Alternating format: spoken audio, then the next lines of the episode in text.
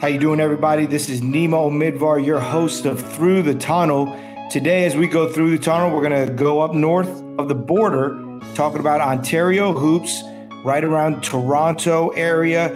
We got a great crew to talk about uh, the, the, basketball scene in that region. Uh, Mike Simonetta, who's uh, currently an assistant coach at the University of Windsor. Um, he's also associate director of the Northern Kings. Um, does a great job of promoting his guys. Uh, always active on, on social media and, and, via email to make sure that all of us uh, south of the border are, are, up to snuff with his guys. Um, Ro Russell, pioneer of grassroots basketball in Canada, he's had over 496 Division One alums. Uh, he's also uh, you know, the director of Grassroots Canada and uh, Crestwood Prep. And currently, he's got one of the top players, uh, regardless of location, Elijah Fisher in the 2023 class. And then Tony McIntyre, uh, director of CIA Bounce, is also uh, the head coach at Orangeville Prep. Uh, stop me if you've ever heard of these names Anthony Bennett, Tyler Ennis, Andrew Wiggins, Xavier Maines, Khem Birch. He's had some some really talented guys come through his program. All these guys had. Toronto's a very big city. A lot of lot of hoops to be to be delved into uh, in that region. A lot of guys that go overlooked. Um, don't want to be overlooked, then you should be contacting our sponsor, Dr. Dish. Uh, and get yourself a, a, Dr. Dish sent out to your gym today. Uh, Dr. Dish is, is revolutionizing the game uh, make sure you follow them on Twitter at Dr. Dish B-Ball. Uh, you'll be able to find a lot of inspirational uh, inspiration for drills, uh, different different ways that you can utilize the machine uh, and really take your game to the next level. Um, mention this ad from Rising Coaches, and you'll get $300 off. If you've got another uh, machine currently in your gym, trade that thing in. Let's get you into to 2020 and beyond um, and get you the latest and greatest with all the new uh, technology and perks that uh, Dr. Dish has to offer. We thank them very much for sponsoring the show. And now we're going to go through the tunnel and join our guests. All right, we've gone through the tunnel north of the border, talking to my guys up here in Ontario, Tony McIntyre, Ro Russell, Mike Simonetta. Let's get right into it. Ro, Canada has had a major influx of hoopers in the Division One uh, basketball scene, in NBA basketball scene. Um, however, uh, there there should be a lot more. There's 153, if uh, if I'm not mistaken, that was recently reported. Uh, Division One hoopers on the men's side, um, but but you guys are a big area, and today we're specifically focusing on Ontario. Why do you think uh, on, Ontario is under recruited, Ro? Well, I, I don't really think that it's under recruited. I just think that we need we we want more respect up here because like doing this back in the 90s in the early 2000s there were times in that journey that it was very well uh, recruited up here. And i think that is it's sort of a it needs to have a second wave in terms of hey like what are you guys waiting for? Like we're up here. You guys got to really you know get up here and see the talent we have. So I, I just think that there's a lot of um, education that needs to happen for people to really see that you know Toronto, Ontario, Canada is better than a lot of these major cities. Like right now, I'm pretty sure more players are going D1 from Toronto than they are from um, New York. Uh, you know, in, in a particular borough or whatever. So I just think that we just need more respect and um, and and coaches need to be more educated because you know it, it's it's it's it's a, a, a very abundant uh, fertile ground of players up here all over hidden gems you know you know a lot of kids go down to america for prep school and and sometimes you know that kind of you know loses things in translation Mike, what, what, do you think? You know, and, and before you go, I, I, do want to give some credit where credit's due. Mike, you do one of the best jobs to promote your guys, sending out emails, a lot of communication, uh, a lot of film, everything that we need as college coaches to get right down to it. Um, how do you perceive uh, the recruitment's been going, and, and do you agree with Ro? You guys need a little bit more respect. Yeah, I agree. I, you know, I appreciate you saying that. I would agree. You know, Canada's obviously had, especially in Toronto, there's obviously you know every year there's four or five you know high high major guys that everyone kind of knows about.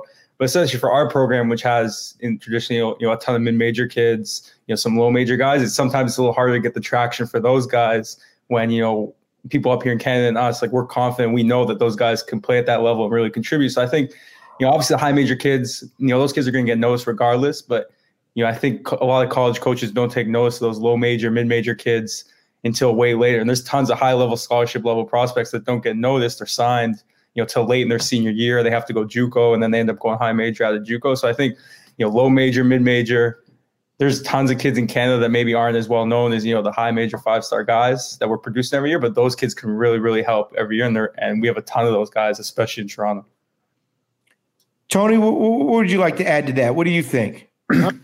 I mean, I, I, somewhat agree. I, I would stay, still say that we're we're under recruited uh, in in terms of um, you know talent, and I think that's you know what Rowan and Mike are saying as well. Is there's just a ton of guys that you know with the right looks and the right situation would would have a lot more opportunities. And I mean, we're one of the highest recruited cities, like Rose said. I, I just honestly think that you know coaches need to spend more time up here. Obviously, during these times, a little bit more difficult and um, you know, you got to be unique with your recruiting and, and you got to be unique with promoting your players right now. But, uh, you know, 153, I think definitely could be up over 200. I think there's many little hotbeds popping up Montreal, Toronto, uh, you know, out on the West Coast. Uh, I, I, think it's really growing. And, and like Rose said, there's a resurgence that's needed. And, and I think we're almost there.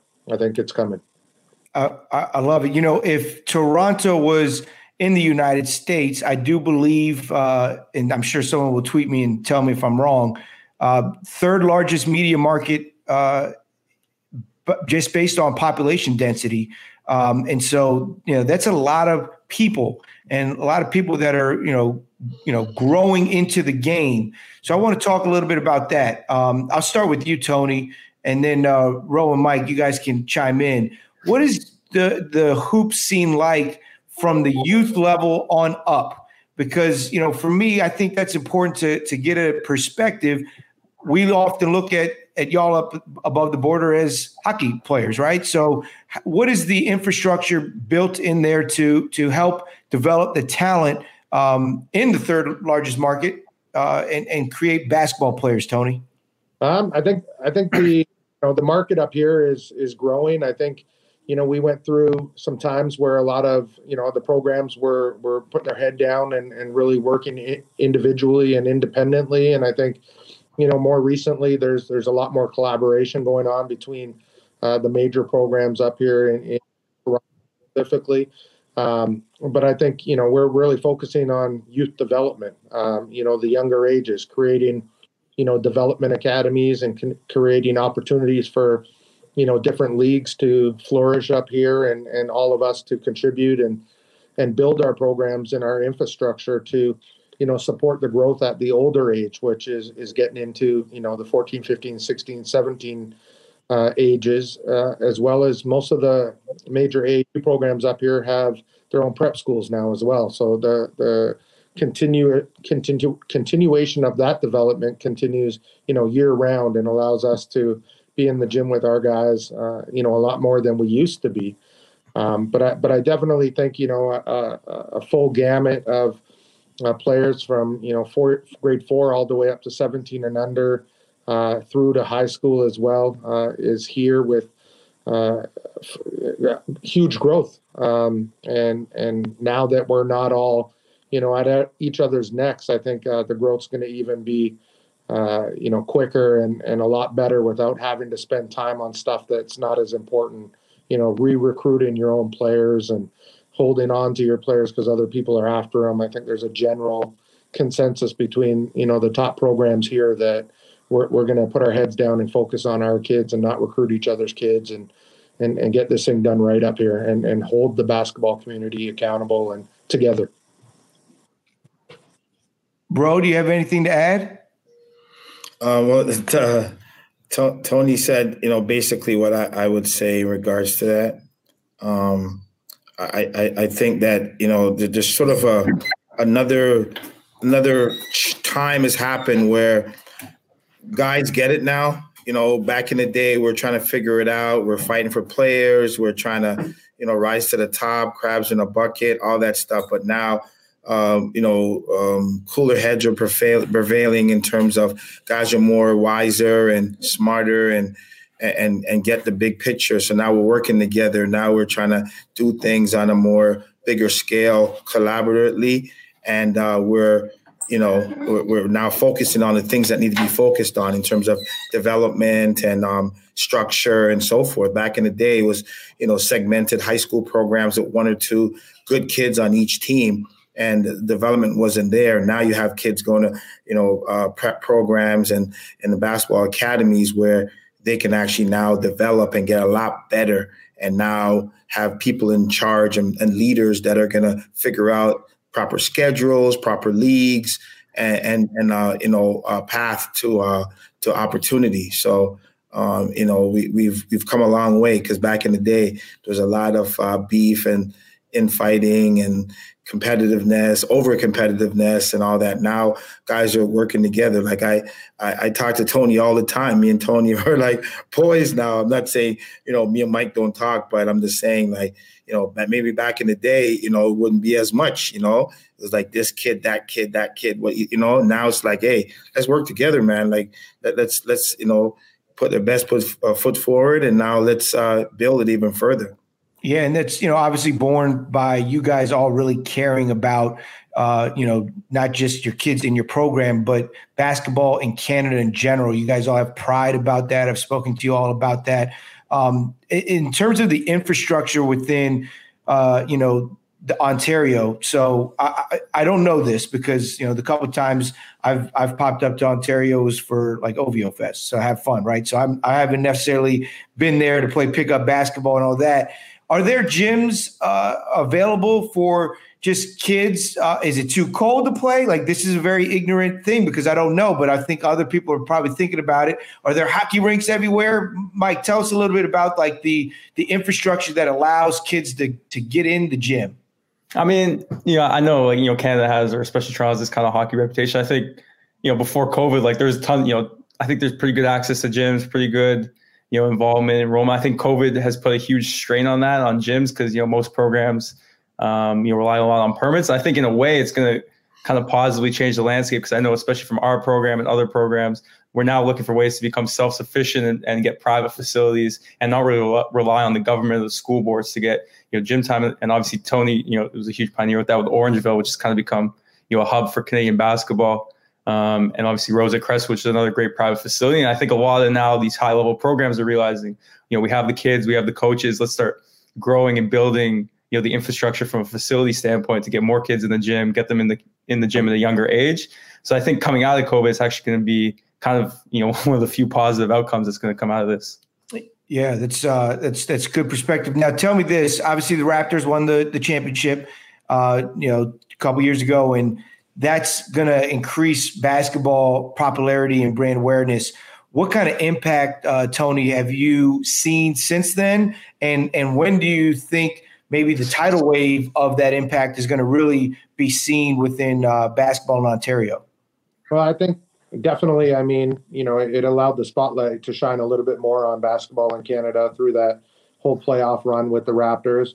Um, you know, I see a influx in it, and when you when he even came back as as early as you know the season after they won it, um, with with the amount of kids that are at tryouts and and the amount of opportunity there is at development program levels of kids that are first coming into the game and and just starting up.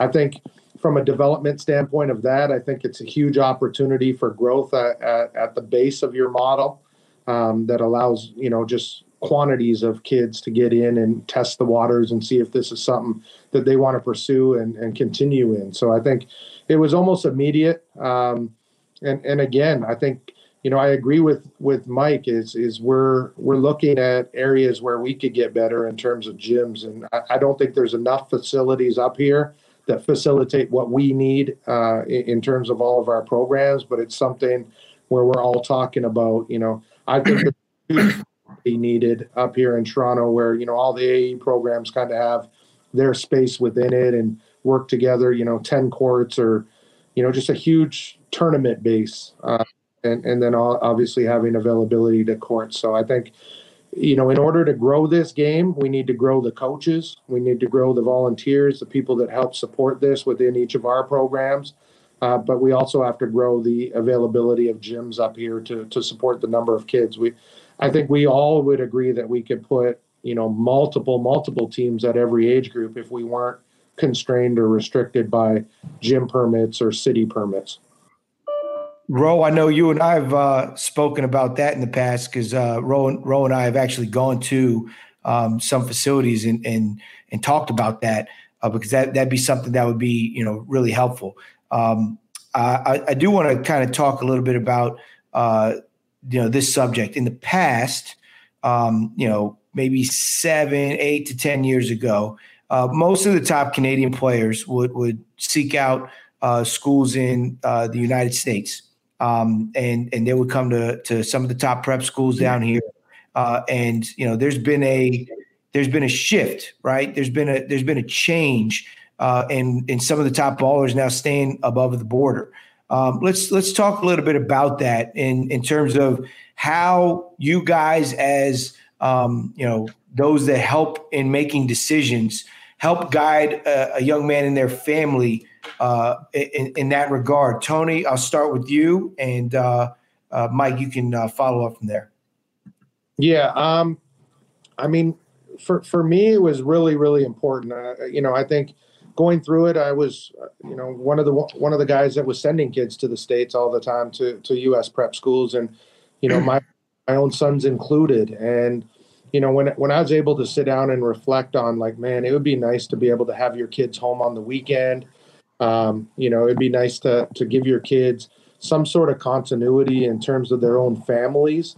Uh, it, it was something that was near and dear to my heart because I felt like I raised my sons over the phone, and I didn't want to have to go, you know, have other parents go through that in order to make it. So I said, you know, I really want to get into a, a situation and a place where I can make that impact, give these kids a good schedule, if not the best schedule, uh, with the ability to kind of go down, jump in when the lights are on, and then come back here work on our craft.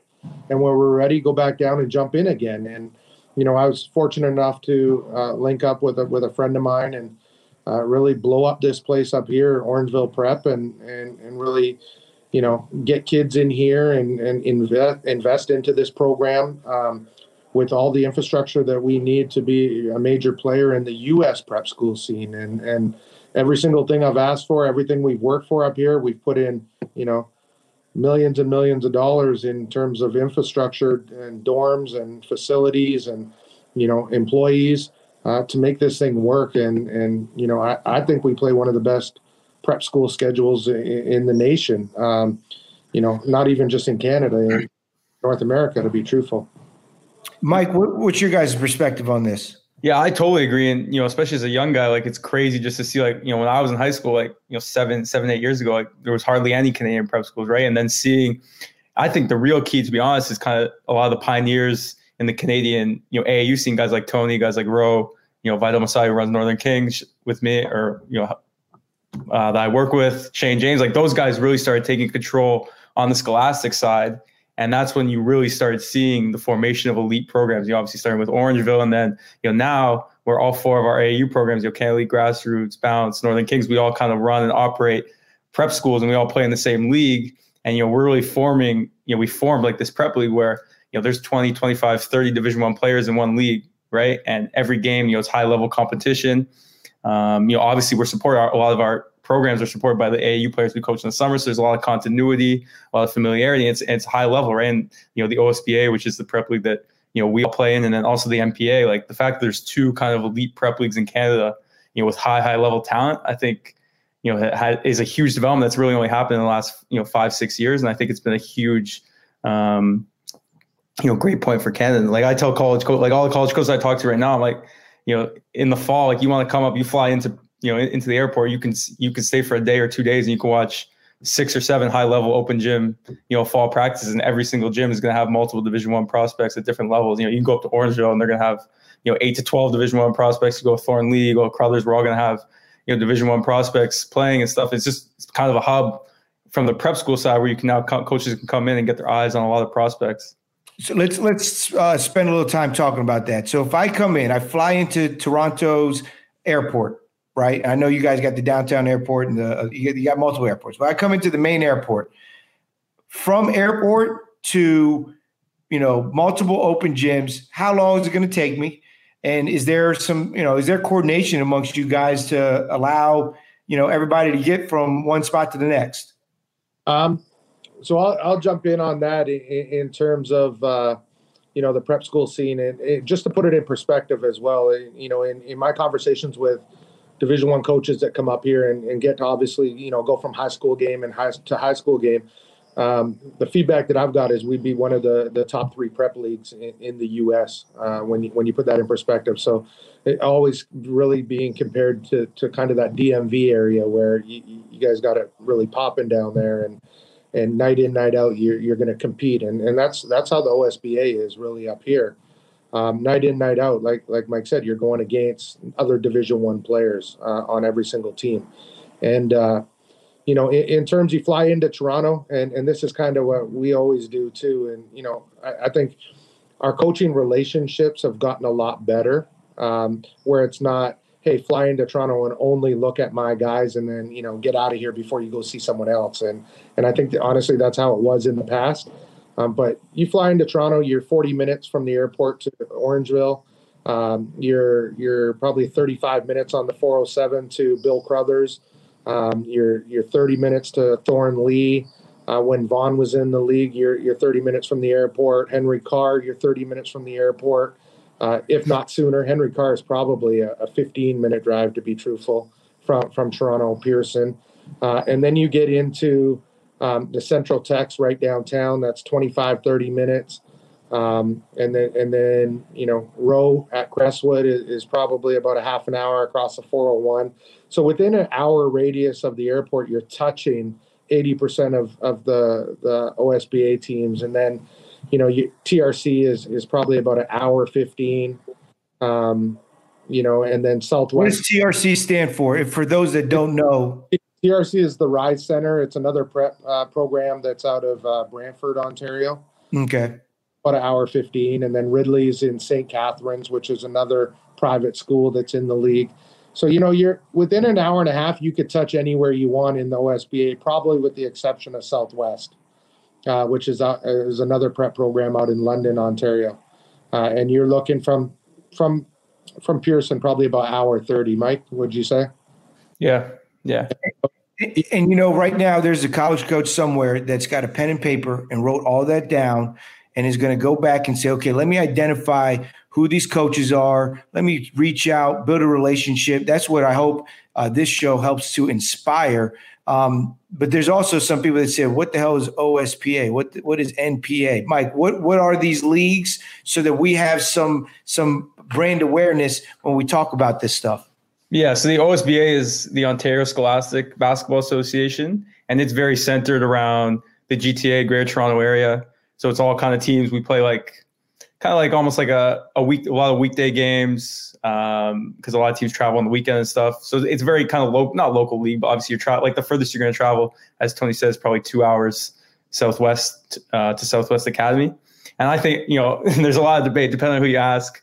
You know, people say you know one league's better than the other. Obviously, I think all of us are a little biased. I think you know the OSBA has a pretty high level of competition. And then the NPA is, stands for National Preparatory Association, which was founded by North Pole Hoop Scouting Service, and that one's a little more geographically it kind of encompasses all of Canada. So there's teams from there's a few teams from Toronto, but most of the teams are kind of from uh, outside of the GTA. So there's a team in Nova Scotia, or there's two teams in Nova Scotia, which is the East Coast. There's two teams from Montreal.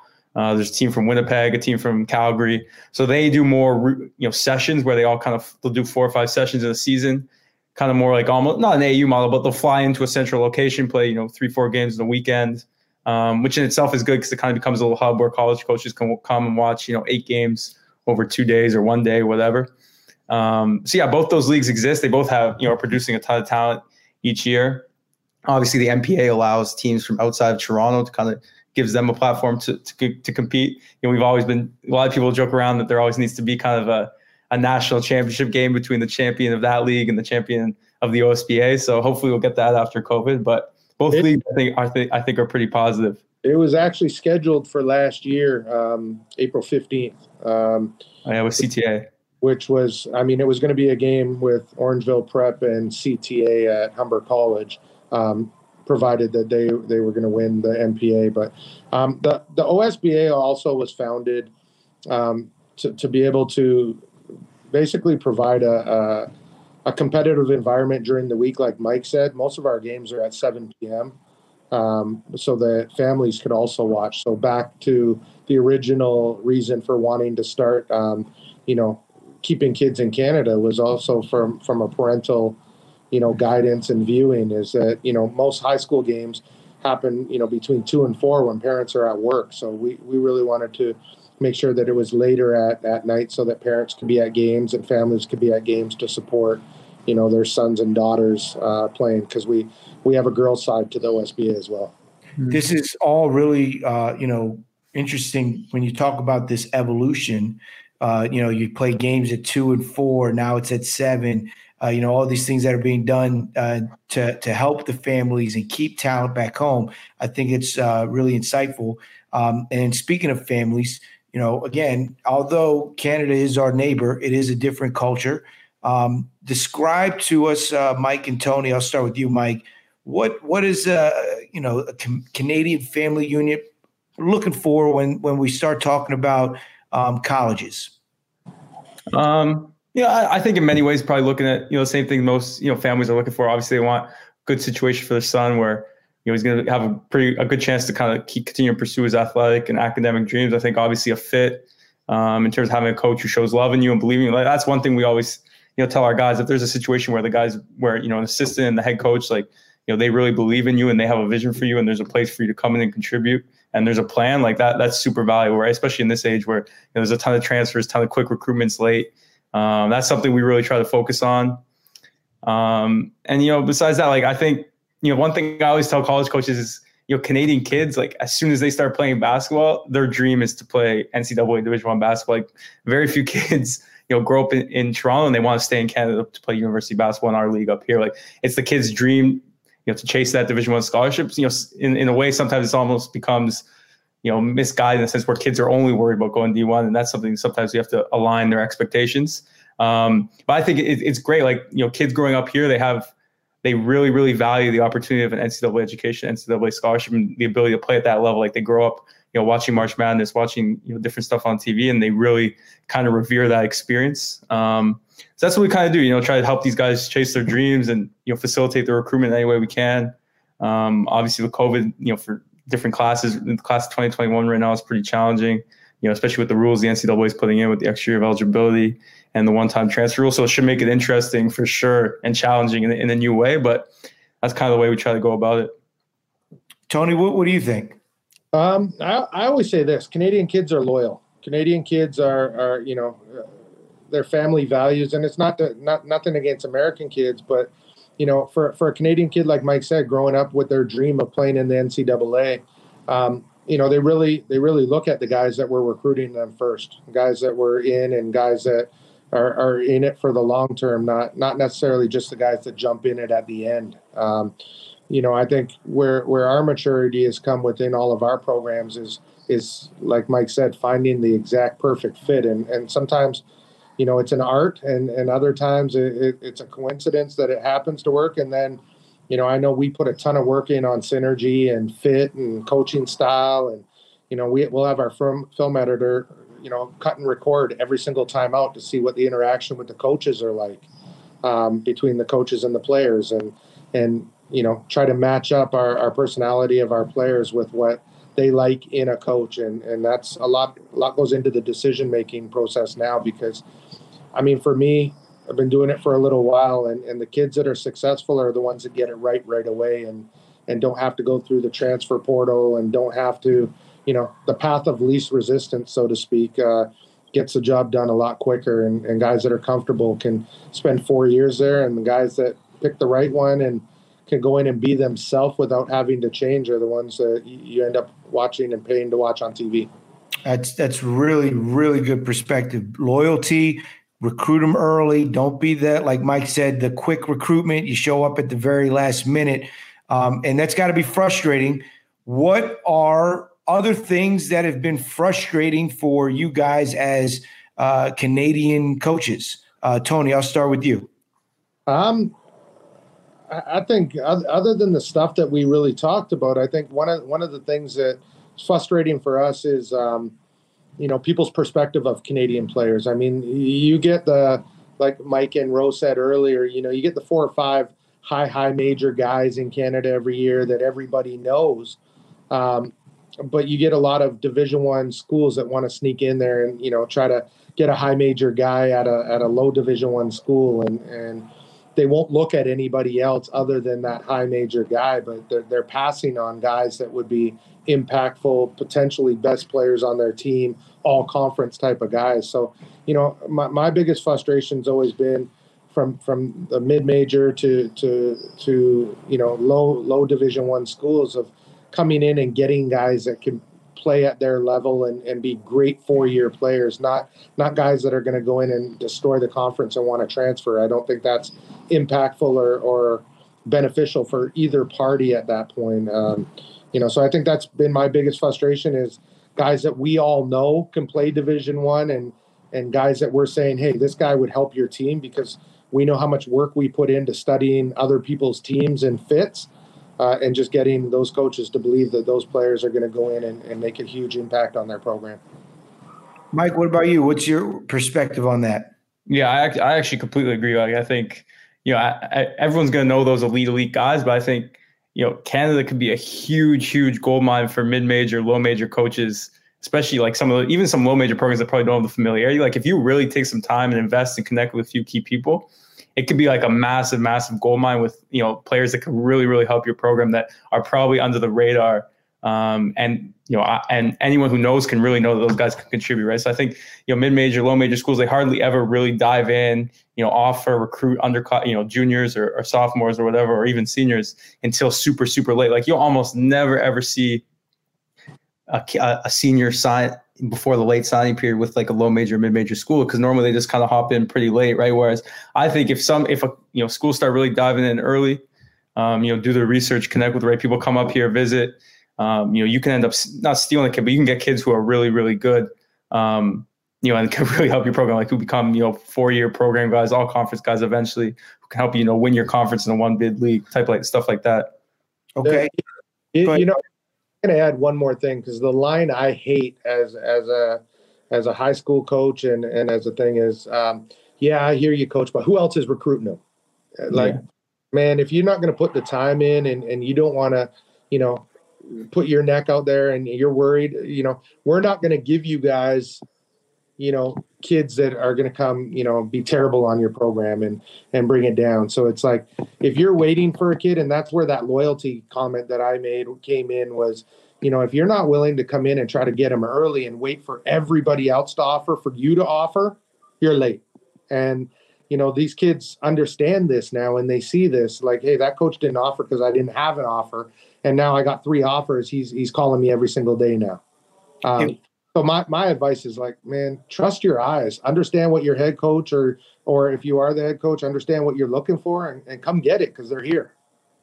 And if we do trust our eyes and we are loyal and we're early, do you think Canadian kids would be more apt for an early commitment because maybe they don't necessarily get early recruitment?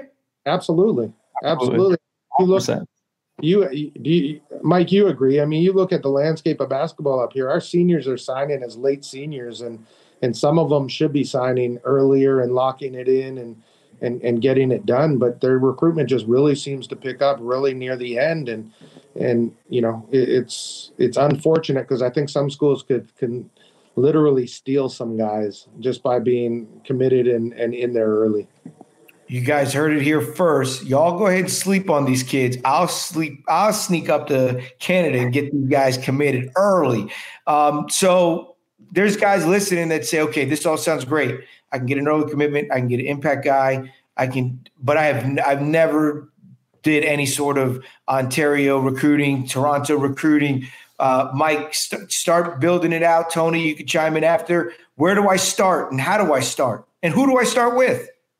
I mean, to me, like you, I think, I think as we mentioned earlier, like it's kind of aligns nicely because most of the big AAU, you know, head honchos or whatever directors are also directors of prep school. So guys like Tony, guys like Ro, guys like Vidal Messiah, Shane James, like you can connect with those guys and all of a sudden have access to a whole pool of you know the, the elite prep school talent, the elite AAU talent, and you know there's a group of you know there's people in the know who know stuff, who have connections, who can really put. And as we were saying before, it's a collaborative effort, right? Like you know, a coach may say, look, I need a you know, I need a format in class 2021. I say, okay, well, we don't, you know, our guy signed already, we don't really have a guy, but you know, there's a dude up in Orangeville who, you know, can stretch the floor. He's a pick and pop guy. You gotta go see him, and I'll send you Tony's contact or whatever. I'll send you the same, vice versa, right? Like it's pretty collaborative like that. Like no one's really, you know, gatekeeping information up here to to prevent kids, especially because at the end of the day, you all want to help these kids out. So I think you know that's key. You can hit up, you know, the AAU directors, the prep school guys. Um, you know, guys like us, and we're and we're eager. We're we're we're eager to share information and and you know put our guys' names out there, put other guys' names out there. You know, most of us have, see, have seen everyone because you know we're playing the same prep leagues. We're playing against each other in AAU. We're following each other on the road at different events. So I think that's really a way to start. And then obviously, you know, the great stuff about OSBA and the NPA is that every almost every single game is live stream right? So coaches can access that kind of database of games. They can watch games. You know, especially in today's kind of media culture, there's tons of highlight films, tons of stuff. Um, so yeah, like you know, I, I, was just speaking with a coach yesterday who's like, "Can you send me like five guys in class of 2022?" And I sent him like five names, and you know, some of them weren't from our program, but I just you know sent him some film and stuff, and he's like, "Oh, this is great. I'm gonna you know dive into these guys, right?" So the information is there, and people are willing to share it, you know, pretty happily and pretty eagerly. So I think you know it kind of just takes a little bit of research, and there's also you know some some good scouting services that have popped up. You know, guys like Wes Brown, who's who's done really good, who's kind of always in the gym.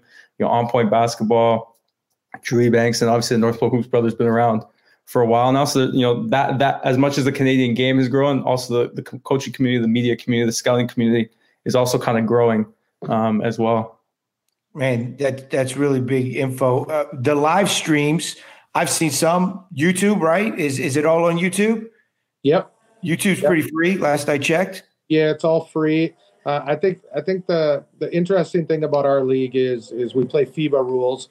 Um, so when you look at our three point line, when you know you're looking for a shooter, you're a Division One school looking for a shooter. Like I don't think a lot of people take in what the rules are up here in Canada and, and how that's going to impact or um, transition into Division One college basketball. Is you know we we play with the FIBA three further out than than than college three. We play you know four 10 minute quarters, 40 minutes. Transfer is really nice. We you know we play with the FIBA rules. Um, so there's a lot of you know your execution on timeouts and and advancing the ball and you know typically I think our, our players are more built and ready uh, when they get to college coming out of these leagues up here playing with these rules as well. So it's not like you're getting a high school player playing 32 minutes and then he has to adapt to a 40 minute game shooting with a high school three and then he's got to adapt to a college three. You're getting guys that have been playing essentially college rules uh, from the get go.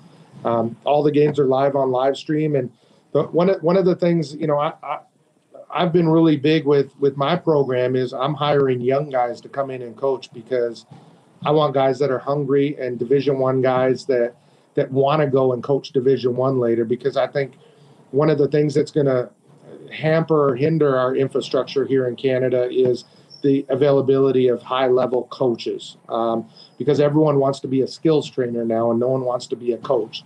And, uh, you know, I really want to develop as much as I want to develop college basketball players, I want to develop college basketball coaches and, and guys that help build this game, recruit this game. And I want to have a tree of coaches that come back and, and, and get our players. And, and that's really where, you know, we, we got some great coaches in the OSBA that, that, you know, deserve a shot. And we got some young upcoming guys. You know, I moved two of my coaches on this year one to Michigan State, and, and the other one went to Arizona Compass. Um, you know, so for me, it's it's about building everything in this infrastructure. Um, and Mike hit it on the head. You you call me and ask me about a player. It's it's not just going to be a a bounce Orangeville prep player. It's it's what are you looking for, and let's find you a good fit because we want to see all these Canadian kids prosper and and get looks. And and and that's been huge. I call Vi, I call Ro they call me like, "Hey, who are you talking to? Listen, I'm I'm really trying to help this kid. Hey, I, you know, they just asked me about a kid like that yesterday. All right, cool. Let's connect it." And we're all working together to help help the Canadian kids and the Canadian product product up here. I think too often uh, American coaches discredit the quality of coaching that that comes in in an international scope, not just in Canada but just uh, all over the world. Um, you know, the the game is caught up to us uh, here in the states and you know it should be recognized. You mentioned earlier, Tony, you, you, got synergy. You got guys cutting the film up. That means that's also some some film being reviewed. That's what we do in college. So that's that's all part of you know the game. I, I recall one summer I, I chased around Canada Elite and uh, Coach uh, Zelmir, uh, who was uh, who's also the coach at King's Christian. I know he does uh, girls now, but I mean he was as good of a coach um, as as I've seen on the circuit anywhere. He, I mean, he had his guys ready to play each game, had a plan, changed ball screen coverages. You know, the communication was on point. Uh, that's what I think also helps translate when when guys are using their their cerebral uh, skills, um, and that's really huge. Now we, we we talked a lot about you know guys from you know, Division One levels, and we can get maybe get majors and impacts in that regard. What about some of the, some other levels? Division two, Division three, uh, JUCO, and then obviously you guys have got a university system in Canada. Uh, touch it a little bit of, upon that uh, and, and, give us some perspective on players for those levels. Michael, start. Uh, yeah, I mean it's interesting, right? Like I think you know, obviously there's a huge focus amongst the you know youth in the community that kind of really f- fixate on that kind of chasing that Division One scholarship you know, the Canadian University basketball system, like where I'm at at grad school, I actually help coach with the team at the University of Windsor. You know, it's growing, it's growing the same rate. Probably doesn't get the media attention and you know the scouting co- and the coverage and the you know the TV attention that it probably deserves, but it's a high level, right? So there's most kids when it comes down to if they're examining, you know, okay, maybe a D1 option is not going to work. You know, in most cases, you know, Canadian University in the league that we have, especially in Ontario, is in most in most cases going to be the best next option. You know, there's schools in that league, like a Carleton or Ryerson, University Ottawa, that you know could compete at a mid-major level pretty easily. And they have a lot, a lot of talent, and there's a lot of pros being produced, you know, heading overseas, um, you know, every year out of the Canadian University League. So that that's that's a big option for a lot of kids, and and you know, Canadian coaches have really grown in terms of the time they're spending recruiting. Canadian university coaches, you know, they really spend more time in the gym recruiting, building those relationships, getting out to prep school games, getting out to AAU stuff. Um, so yeah, I mean, for a D two, like you know, from our AAU program, we sent a kid to a D two school this year in Kansas. It kind of comes down to fit, right? You know, if a school can offer a full ride, which in Canada some schools can't, uh, it's more kind of partial scholarships and academic bursaries and stuff like that. So I think for you know D two, it's it's fit, right? Like I had a guy who I play with who ended up going to a great D two school in Massachusetts, Bentley, scored two thousand points, and now he's playing pro, right? So it, it all comes down to fit. Um, I think the JUCO the JUCO thing in Canada is very hot. Like a lot of kids you know, when they're a high school senior, kind of like we said, you know, they're a real good player. They, they believe they could play at the division one level, but it doesn't come, you know, come together for them. There's a lot of qualifiers and guys like that who opt for that JUCO route just to kind of continue chasing that, you know, that path towards division one. Cause obviously once you, you know, once you commit to a Canadian university school or in most cases a division two school, that kind of, you know, that's kind of your, your landing spot. Hopefully you're not, there's really not too much of a chance going D1. So there's a ton of Ju- kids who go JUCO every year with kind of, you know the assumption or the, or the hope that it'll parlay into a Division One scholarship, you know, in one or two years. Um, and that's kind of you know a kind of a trend in the community, I would say, where you know, for JUCO coaches, like Canada's a huge hotbed for them as well. That's that's that's great. Now I would I would definitely tell JUCO guys, man, get up there, get you get you one or two. Um, obviously, you you know if you're a JUCO coach or Division two, your budget's a little different, so you may not be able to unless you're driving distance to get to Canada in person. Division one coaches, you, the expectation is we need to build genuine relationships and and get on a plane, get in our cars, and and actually get there in in, person. It's not like they have the Atlantic Ocean separating us. Uh, but for the you know the JUCO guys out there uh, who, who probably can't you guys obviously understand that, and you guys have got just unbelievable infrastructure for promotion via film. Um, you know, like I mentioned earlier, Mike, you do a great job. Tony, your guys do a great job as well. Ro and his his crew, and um, you know Shane James and the Canada Elite guys, they just do such a good job of promoting Ontario kids that we you can find all that information sitting right here. So, like obviously, right now through COVID, uh, no one's going into anybody's gym the, the, playing field should be leveled a little bit, and we should be uh, putting some more eyeballs onto Ontario. Um, Now we're going to go into our final segment here. This has been a really good conversation. This is the fast break segment. I like to really get excited as I get my banner across the bottom line, high tech right here. We're going to get right into it. Um, the, the rules are simple. I'm going to ask you guys a question. Can't repeat somebody else's answer. Unfortunately, uh, through technical difficulties, you, you may have noticed Ro Russell is, is, is dropped from the conversation, but the conversation still prevails. Mike, I'm going to start with you. Best Canadian hooper of all time? I mean, I, I, gotta go with Steve Nash. I think anyone anyone who knows kind of know you know what he's done. Answered. That was easy. Tony, what do you got? Um, of all time after Steve Nash, I'm gonna go. Shoot, uh, I, am gonna start with like a new a, a new guy, Jamal Murray. Orangeville, pretty damn, pretty damn good. Shout out to Orangeville. Shout out to the Nuggets. Um, best Canadian Hooper in college basketball today. Tony, I'm going to start with you. Um, I, am I'm, I'm hugely biased, but it, it's really going to be between, uh, in my opinion, Matthew Alexander Moncrieffe and and Marcus Carr. Mike, I'm, I'm going to go with Northern Kings alum Marcus Carr, Minnesota University of Minnesota. Yeah, even though you didn't give two answers, you can't use his answer. You got to give okay, another. My bad, Mike. So I'll go, I'll go. I'll go another Orangeville alum who I think is gonna have a huge year at Oregon. Eugene Omoruyi. Yeah. Uh, transfer from Rutgers. I, I, think he's gonna have a big year at Oregon. He's just and, on the watch list. He, he, he's the real deal.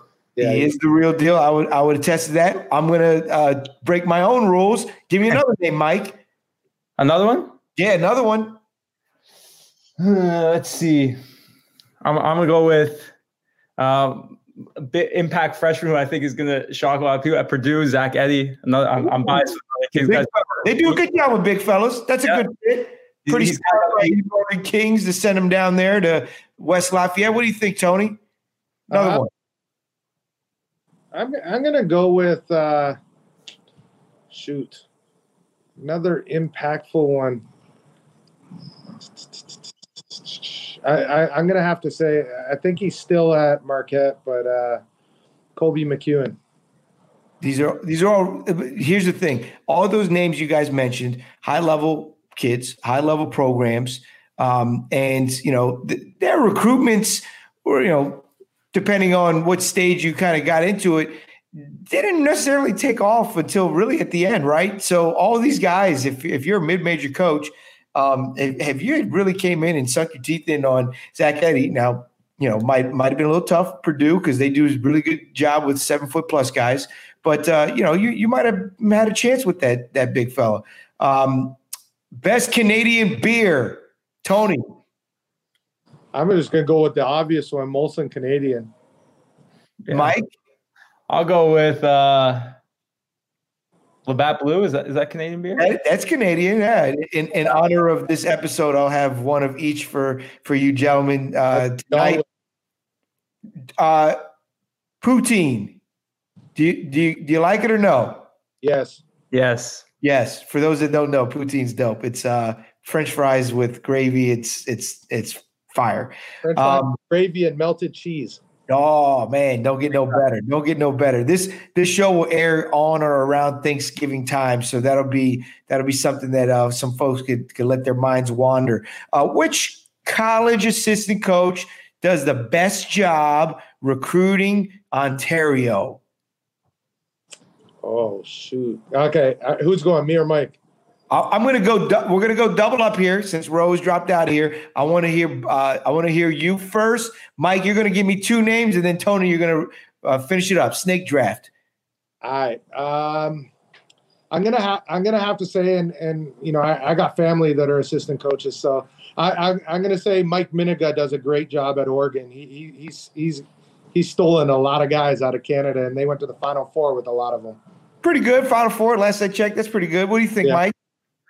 I mean, I would say Jamie McNeilly at Virginia Tech and then Texas A&M done a really, really good job getting a ton of good players. Um, you know, Alexander Walker, obviously Cassius McNeely, Emmanuel Miller, ton of guys, even going back at Virginia Tech. And then I'll give one of the Ivy League, Brian Eskildsen at Harvard, done a really, really good job, got a ton of Canadians. Um, and then another show, Mark Shu at DePaul is is pretty. He's on point. Like he knows all his guys, and he's always hitting me up he's he's on it. All those guys are on it, and and yeah, the kid uh, that they got down at Harvard, I thought, yeah, the, the, uh, uh, Luka, right? He he um, Koda. I, I think he'd be a top fifty kid if he was in the United States, and, and more people got to see him. Obviously, he he's going to develop and play, get roll into his game, and he's at a hell of a program. But I mean, that summer that I was alluding to, watching Canada Elite, I was like, this son of a gun, man, he could play. He could absolutely play. Um, what about uh, this, uh, Tony? I'll start with you, and then then go to Mike. What college, what university does the best job recruiting Canada?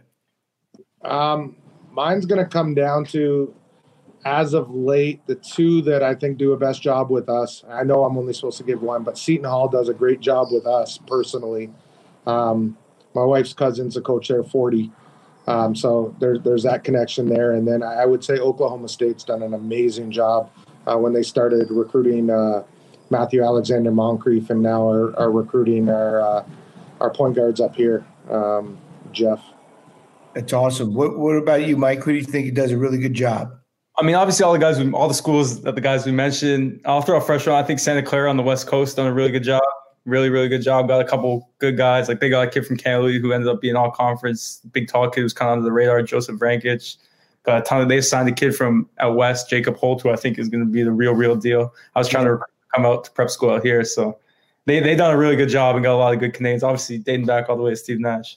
Yeah, absolutely. Shout out to they do they do a great job. I, I just yeah. had a meeting with them and they do a bang up job. One of the best I've seen. Yeah. Tell me this. I'll start with you, Mike. Give me a name of a, a coach, a program in Canada that doesn't get the respect they deserve. Give give them a little little star of approval. Uh, you th- you talking prep school? you talking uh, AAU? Anybody, very open ended. Somebody, because again, somebody's got their pen and paper. They're writing down notes from this episode, trying to gather information. Who's another name that, that they should gather some information on? I'm trying. I'm trying to think. Um, I mean, fast we, we break. We're not walking the ball up now, Mike. We're fast break here, okay? Uh, I, I'd say I'd say you know, Kevin Kevin Jeffers, I have a lot of respect for him at, at, Central Tech. Like his kids always play hard. He teach them to play the right way, and he's just he's a good guy, good mentor. And his kids, like if you want kids who play hard and they're dogs, like that's where you find those kids. Downtown Toronto, Wally Grit. That's exactly what I was looking for. You gave me a great description, Tony. What do you think? Um, I'm I'm gonna say you know in that same realm, um, a guy that's done an outstanding job developing youth. Uh, you know, and, and running a great program. I know he's not in the OSBA anymore, but Gus Giannopoulos that, that, worked out of Vaughan at Vaughan Secondary was Andrew Wiggins, high school coach, um, and, and, many, many others. Denzel Walker, um, just you, you, name it. There's there's been a lot of Division One guys that, that came out of there. Um, you know, he does he does a really good job, and and then you know obviously all the the AAU guys that are coaching prep school up here do a bang up job as well. Yeah, absolutely. Well, this has been a really great conversation, really impactful, educational as we've gone through the tunnel and, and gone all the way up north, talk about Ontario hoops. We'll do another episode with other parts of Canada because again, there's there's a lot of hoops that need to be uncovered once we go through the tunnel. I want to thank Tony. I want to thank Mike. I want to thank Ro, uh, Russell as well. Um, if you want to continue the conversation, tweet at us, uh, tag us. Uh, make sure you like and subscribe to to this podcast on Rising Coaches. Again, thanks again to um, our sponsor, Dr. Dish. By the way, if anybody else wants to sponsor, I got a blank spot right here. You can put a sponsor right on top of my hat. Um, but we really want to thank these guys for for talking. And, and again, the conversation is going to continue. If you want to get in touch with any of these guys, uh, just tweet at me, let me know. We'll get you their information and build those connections. Uh, and then we'll go from there. We are out of here.